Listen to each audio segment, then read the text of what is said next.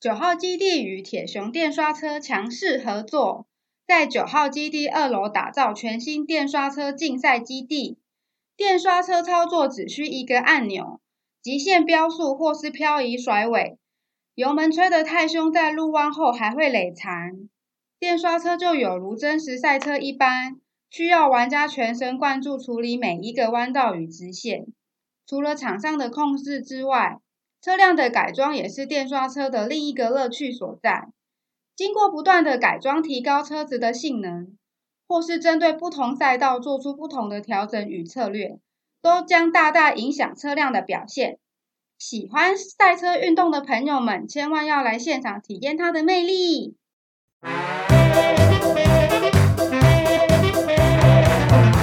欢迎收听《行动星球》导叔聊天室。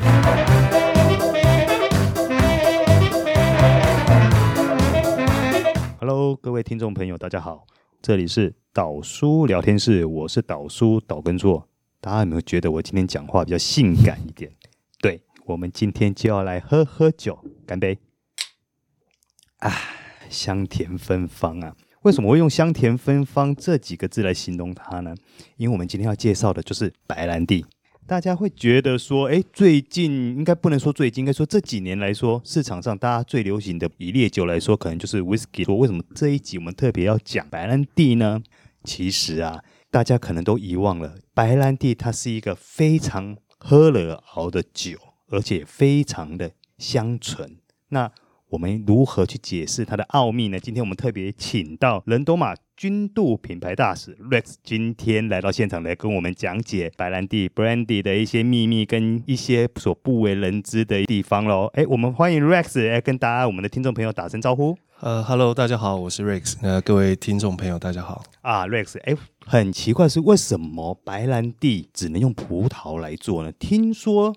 白兰地以前并不是这个样子的，是这样吗？呃，对，没错。其实，如果以广义一点的来说，我们现在大家所熟知的叫 brandy，就是白兰地，是它其实是任何的水果都可以拿来做，是所以它其实应该算是一个水果蒸馏的烈酒。嗯对，但是通常如果我们用葡萄以外的水果去做成的白兰地，我们可能会在前面去加上它水果的名称。对，哦这时候大家就会知道说，哦，它是用什么样的水果去制作出来的一个白兰地。是是，对，呃，举例来说，台湾呃公卖局这些早期出了一个叫芭乐的白兰地，啊，芭乐也能对做白兰地啊？可以可以，呃，味道非常的不错，喝起来真的有像我们小时候板豆喝的那个芭乐汁，是对是是的味那道这还蛮特别的哦。很特别很特别。对，这个是我个人也蛮喜欢的一款白兰地。是，对。那可是为什么白兰地到后来会演变成说大家所熟知，大部分都只用葡萄来做？嗯，那为什么在这过程中又会跟荷兰人又扯上什么关系呢？呃，如果我们现在讲以葡萄做成的白兰地的话，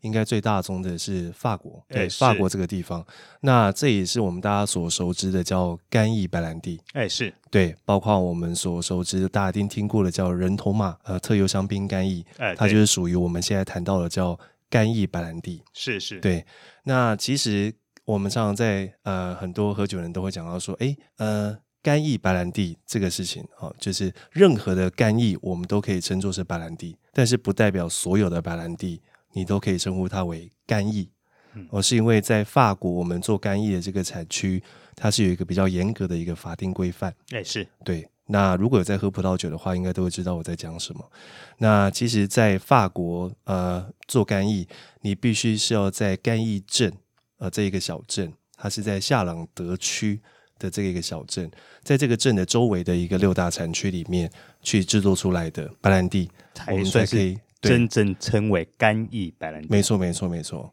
对，所以其实它真正的条，它真正的规范是很严苛的。对，没错，哦，其实这个规范猛然让我想起什么呢？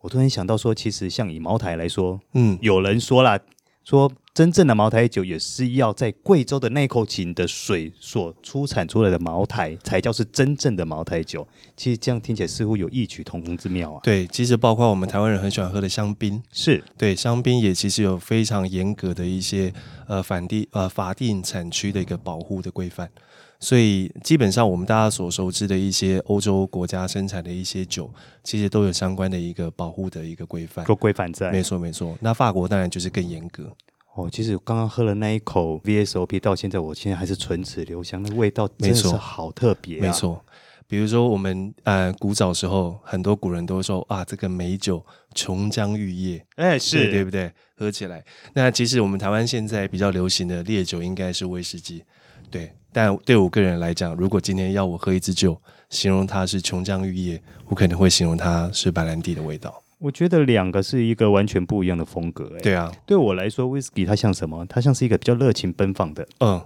那对白兰地来说，我觉得它适合，可能它适合你一个人静静的。那可能今天让你的心情觉得很 smooth 的时候来喝它，我觉得是一个非常适合的一个酒品。没错，所以如果我们看到很多电影，可能欧洲人他们在吃饱饭，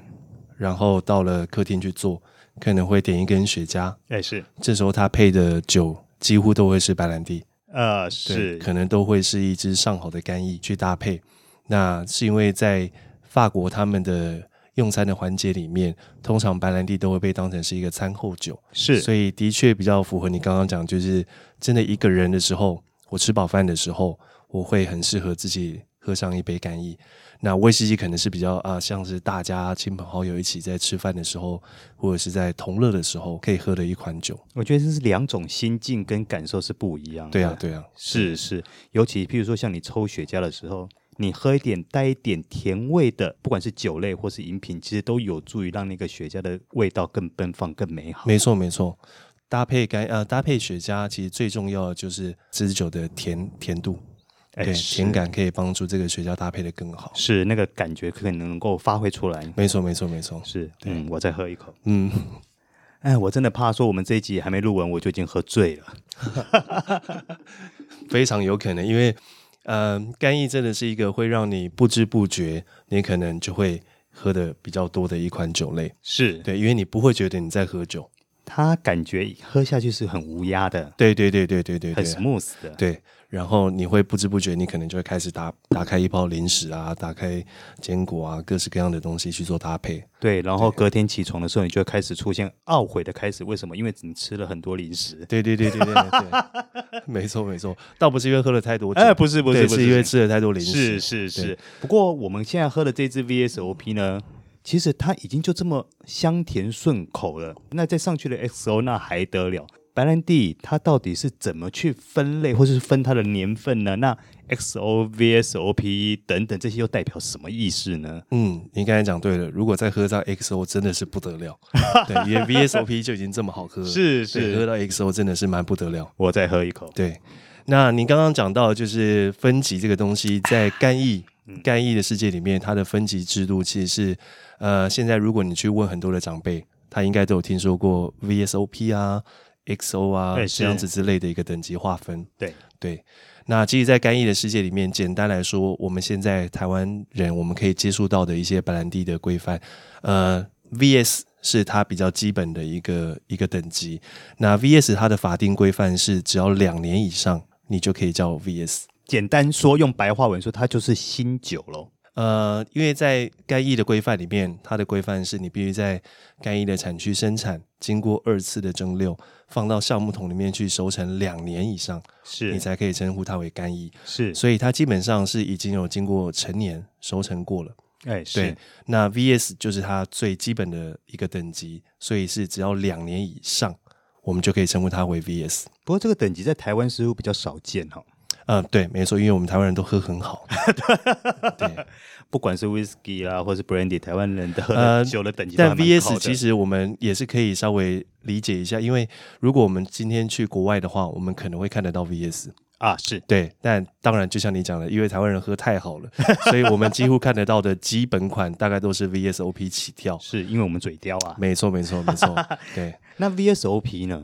，VSOP 呃，应该算是我们最常接触到的一个等级。是对也就是我们现在喝的这一款啊。没错，但这边还是要提醒大家，其实我们刚才讲的 VS 或是 VSOP，它其实代表是一个等级，是，对白兰地的等级，干邑白兰地的等级，它不单呃不单纯去呃属于哪一个品牌，哦是它就是适用所有的品牌，所有的品牌都可以套用这样的一个等级没分错类。，没错。那 VSOP 呢？它其实就是四年以上的干邑，你就可以称呼它为 VSOP。虽然这么说了，可是我相信大家所使用的酒品，理论上来说，年份应该搞不好都比这些都更高。没错，当然每一家的干邑白兰地酒厂都会按照呃，比如说自己的制成方式去调整我们陈年的一些年份啦，或是制造的一些过程之类的。那每一家酒厂当然都会有一些差异。那如果以人头马来说的话，我们的 VSOP 其实平均的陈年的年份已经是八到十年，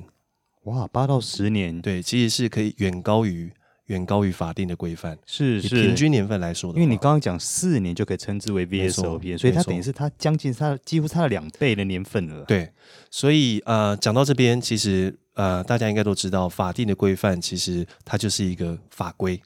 但其实在实务操作上面，其实酒厂要面对的是消费者，呃，不是这个比较严苛一点，不是面对法法规的政府。对对，所以当今天你成年年份太低，或是你使用的葡萄不是很好的时候，其实最直接就是消费者会觉得你的酒不好喝，是这是时候你的销量就会下降，所以这时候你自然而然的就会去调整你的制程，然后或者是把成年年份提高，这些都是一些呃不同的一些做法。是，所以，嗯、其实为什么你刚才讲到，就是为什么会高于法定规范这么多？哦，对，一部分也了是解因为，嗯，消费者真的太刁了。那至于我们最常听到的 XO 呢？啊，XO，呃，在二零一八年的时候有改过呃这个法定的规范，在二零一八年之前的时候是六年就可以称呼它为 XO，那现在呢要十年以上条件变严苛了。变严苛了，但依旧对一些呃干邑白兰地的大大酒厂来说不构成任何的影响。因为他们本来使用的条件跟使用的酒品就比法定规范高很多。没，错，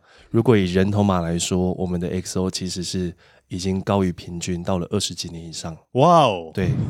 所以其实是我们法规当成来参考，所以包括我们刚刚介绍的 VS、VSOP 到 XO，那我们尽量，我这边我自己个人的感觉是我们不要用呃比较高级或是比较基本、比较不高级这件事情去定义它。那其实每一个酒款，纵使它陈年年份不高，可是我们要知道，它还是必须搭配它使用不同产区的葡萄是去是做一个综合的一考量。是是，所以其实，在我们应该怎么去理解这个这个等级？我们应该用它每一个等级有属于它的一个风味框架，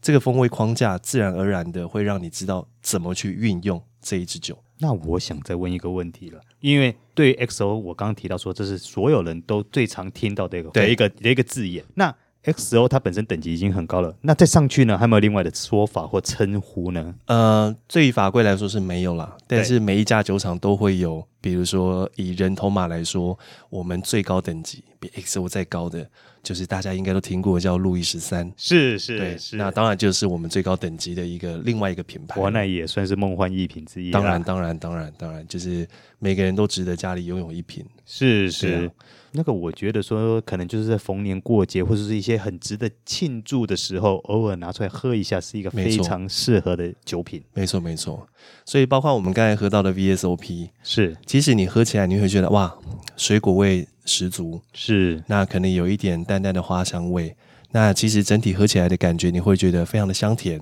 对但是你会觉得非常的 fresh，你会是觉得非常的轻松。那这样子的酒，你不会定义它说哦，我只能纯饮它，是不是？如果今天加简单加两两三颗冰块，让它稍微降温，这时候我在喝它的时候更为可口。那尤其在夏天的时候，这样喝其实非常舒服的。反而会呈现另外一种更不一样的风味。对，没错，嗯，其实刚刚 Race 有点出了很多我们接下来下一集所要讨论的东西，比如说葡萄啦，或者是怎么喝啦，那这些更有趣的话题，我们在下一集一一为大家呈现。嗯， Goodbye。拜拜。 「